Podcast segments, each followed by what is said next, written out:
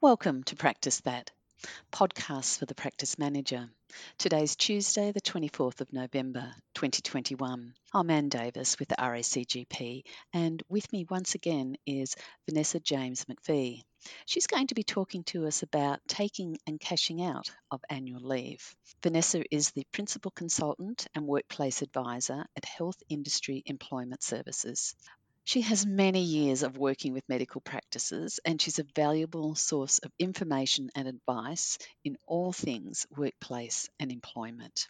Vanessa, thank you for coming and joining us again. Thank you for having me, Anne. So, just a reminder that Vanessa is providing general information and it's important to seek advice for your individual situations. Annual leave, we tend to think of as just one of those routine activities that we facilitate for employees. But there are some nuances which you've raised, and I'm really pleased that we're going to talk about cashing out. But before we do, before we talk about cashing out of annual leave, could you just give us some general information about requirements around annual leave? That's a really good starting point, Anne. So, the entitlement to annual leave comes from the National Employment Standards, which forms part of the Fair Work Act.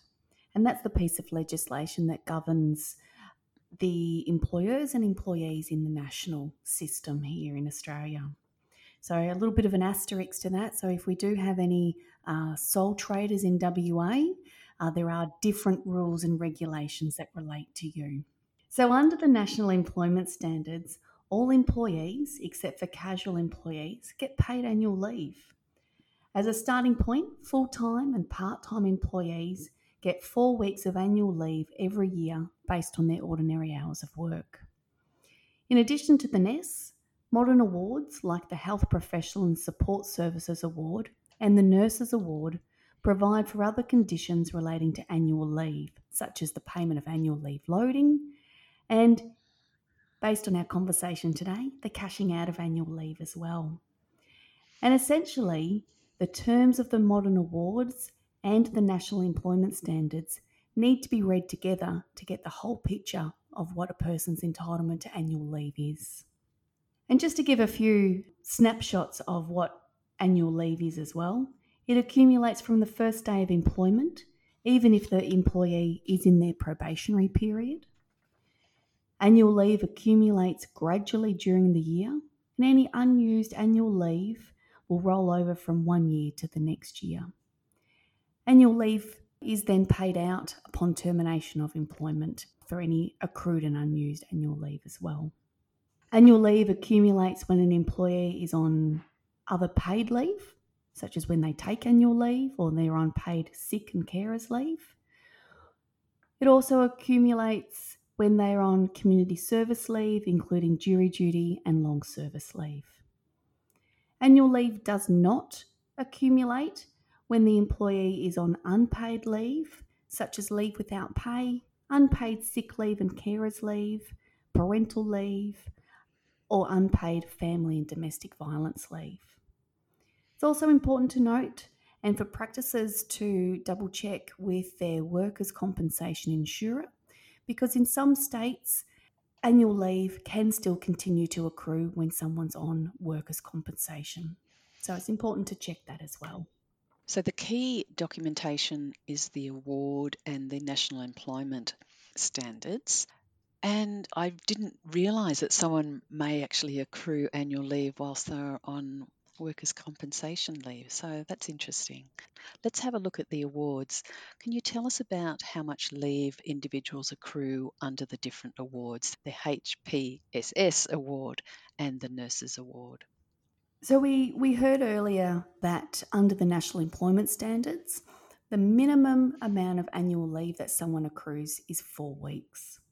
So for staff covered by the HPSS award, the annual leave entitlement is in accordance with the National Employment Standards, which means our health professional and support services staff accrue four weeks or 20 days of annual leave throughout each year of their continuous service based on their ordinary hours of work. For our nursing team, though, the Nurses Award states that in addition to the National Employment Standards entitlement of four weeks, our nurses are entitled to an additional week of annual leave, which means our nurses accrue a total of five weeks of annual leave for each year of service.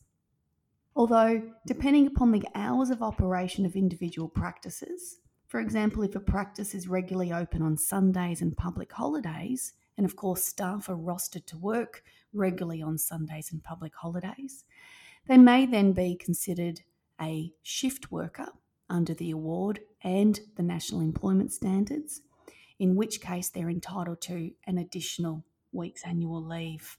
So, if that's the case, a shift worker under the Nurses Award would be entitled to six weeks of annual leave, and a shift worker under the HPSS Award would be entitled to five weeks. And I'm just remembering what George said in another podcast. He was emphasizing the importance of the person that um, does the payroll needs to really understand the awards and what the engagement of those individuals are. So that's supporting that again. So, Vanessa, thank you. So, we've got some understanding of an em- employee's entitlement to annual leave. Let's move to cashing out. What does cashing out of annual leave actually mean? So, cashing out of annual leave means an employee receives the payment for annual leave instead of actually taking the time off. And cashing out of annual leave is certainly one way for a staff member to get the cash, assist them if they're needing to meet any financial obligations or commitments. Uh, it's also a way for practices to assist them in managing their leave liability. So rather than having a number of staff who've got excessive leave accrued and just having that amount sitting on their books, essentially then it allows them to, with the employee's agreement, to reduce that liability by a certain amount as well to assist them. But it's certainly no substitute for staff taking a well deserved break and time away from the practice to rest, relax, and rejuvenate. We all know how busy private practices are generally. And with the pressures of the pandemic, that momentum has certainly increased. So, with that in mind, it's important not only for our own health and well-being, but that of our staff to take a proper break from the workplace. Taking of annual leave is a chance where we can put our smart devices and brains and switch them off and not actually think about work for a little bit and give ourselves that opportunity to rest, reset, re energize, and reconnect with those things that make us happy. And in fact, research has suggested that taking annual leave for holiday purposes can boost workplace productivity, improve mental health, and extend our life. And I think they're all things that we aspire for. And I really appreciate your comments about staff actually needing to take leave. So, just on that, firstly, does a practice have to offer cashing out of leave? And then, secondly, how do staff go about doing that?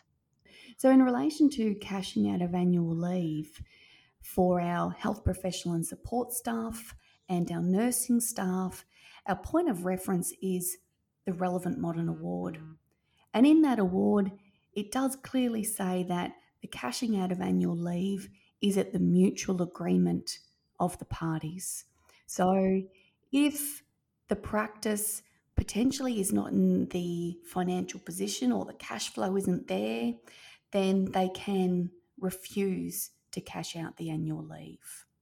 So uh, the the key thing there is that yes, it is at, at mutual agreement. And I guess we don't want, as an employer, you don't want to have someone cashing out all their annual leave and not taking any leave at all.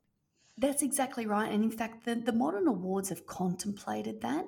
And that's why they've set out um, some parameters as to when annual leave can actually be cashed out.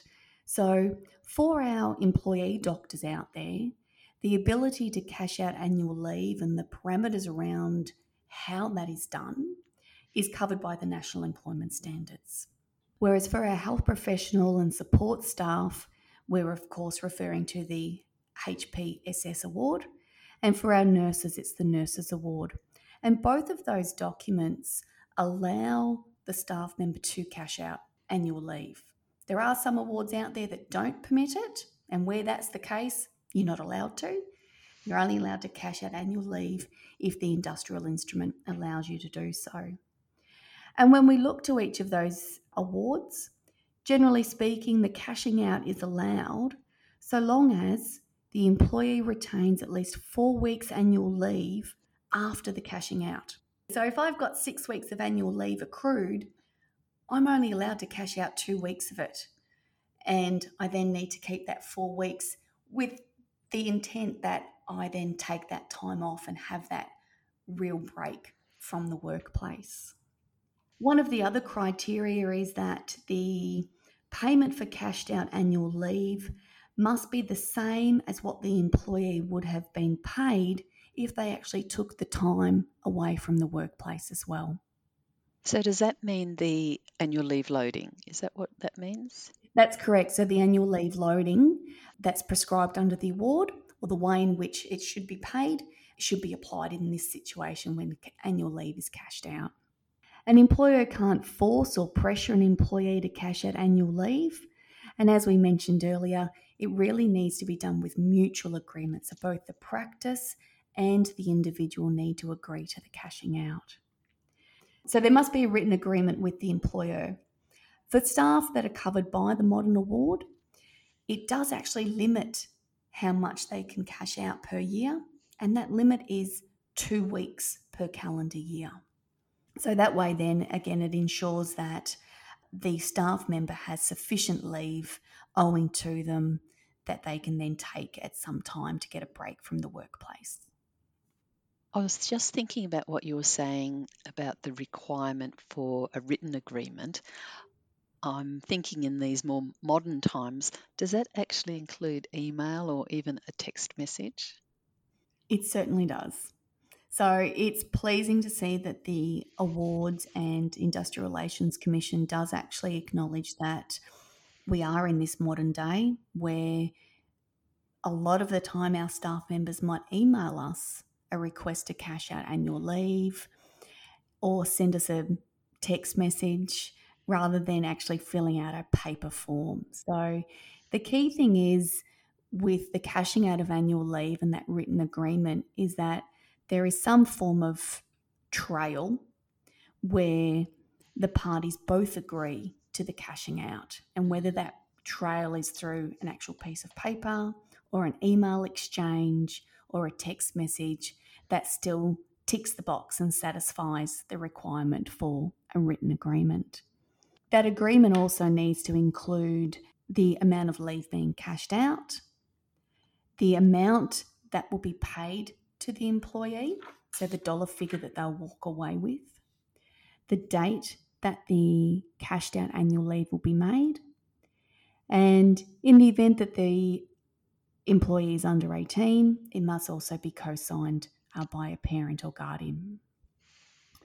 So, for record keeping purposes, that uh, email exchange between the practice and individual that then constitutes the signature um, between the parties. Whereas if you had a piece of paper, the individuals would each sign in sort of a, a nominated field. And that agreement with all of the requisite information is then considered to be a time and wages record for the purposes of the Fair Work Act and the employer needs to then keep a copy of that agreement for at least seven years. Another good tip is also to give a copy of the agreement to your staff member, particularly if it is a piece of paper. So at least then they've got a record of their agreement to cash out in the event that there are disputes down the track about how much leave someone has owing to them. And I think you're right in um, going through that specific information, making sure that each of those elements are part of the agreement. I mean, it's just good management, it's good documentation, but sometimes we need to be reminded that, yeah, we need to do these things. Vanessa, that's been really useful, very informative. Thank you so much. Thanks again, Anne. It's always good to speak with you. That brings us to the end of this podcast. Till next time, goodbye and be kind to each other.